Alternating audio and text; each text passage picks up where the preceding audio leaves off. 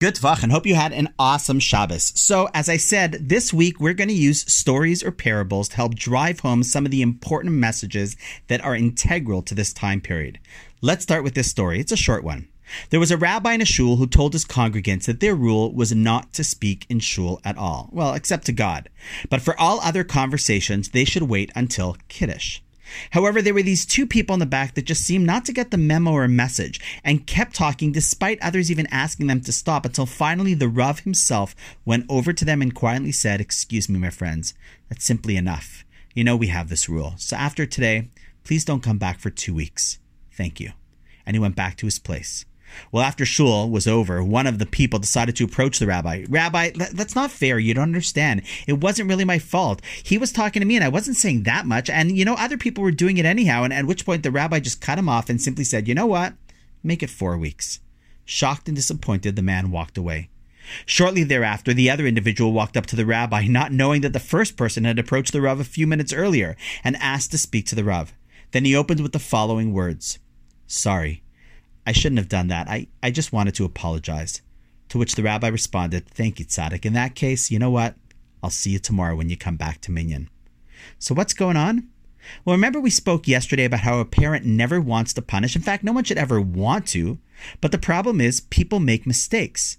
And what happens when a person makes a mistake? Well, it depends. Once again, you might punish a person for making a mistake or get angry at them, hold a grudge against them. There are lots of responses one could have, but at core, you simply wish the person would learn the lesson. How do you know when someone does get it? When they understand what they did was wrong? When they have the courage and conviction to simply say, sorry.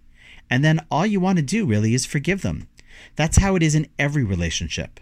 Let's say, for example, if you wrong your spouse, they are understandably hurt and might get angry or give you the cold shoulder. In response, what do you do? Well, option number one, if you do nothing, then there's a good chance that they will remain upset for a while, but over time, it'll probably get, they'll get over it. Although there might still be some damage to the relationship. Option number two, you could deny, justify, or rationalize it. And then there's a good chance that this will just get them more upset. Now you not only made a mistake, but you're defending it. That could make this anger go on a lot longer and cause more permanent damage to the relationship. Or option number three, you could go up to them and say, You're sorry, and you were simply wrong. No excuse, just wrong. And what happens in such a situation? Well, if the apology is sincere and the lesson is learned, the relationship is usually not only mended, but could be even stronger as you become more sensitive to the mistake. In our story, the first congregant rationalized and blamed never took responsibility or apologized, whereas the second congregant apologized sincerely and was immediately forgiven. Lesson learned. This is really an appropriate story for this evening because right after I record this, I'm heading to my shul for a special midnight service called Slichot, which is connected to the word you probably know, Slicha, which means sorry.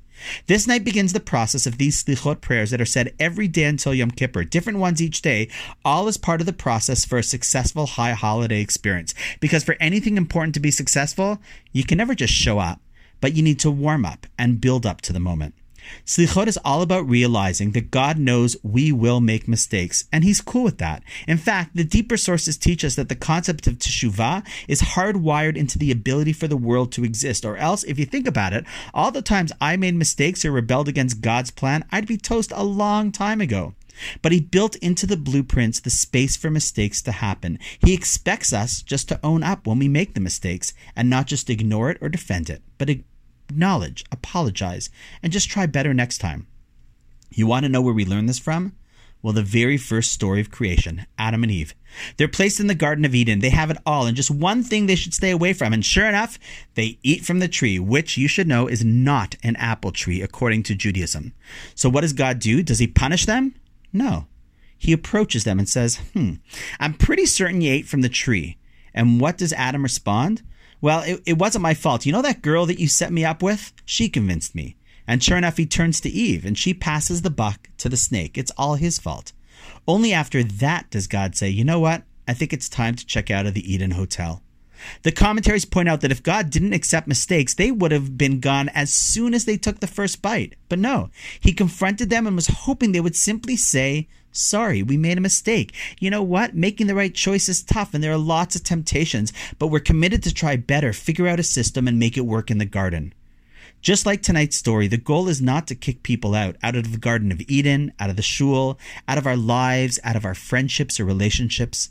The goal is to help us do and be our best. And sometimes, in order to do that, we need to be given the opportunity to say salichot. On our part, we need to work on that art of saying sorry. Simply put, stop being the Fonz. You'll get what I mean if you remember Happy Days. A heartfelt sorry to God, to our friends, to ourselves could go a long way for a really sweet new year. Okay, I gotta run, sorry. And on that note, wishing you an awesome night, and I look forward to seeing you tomorrow.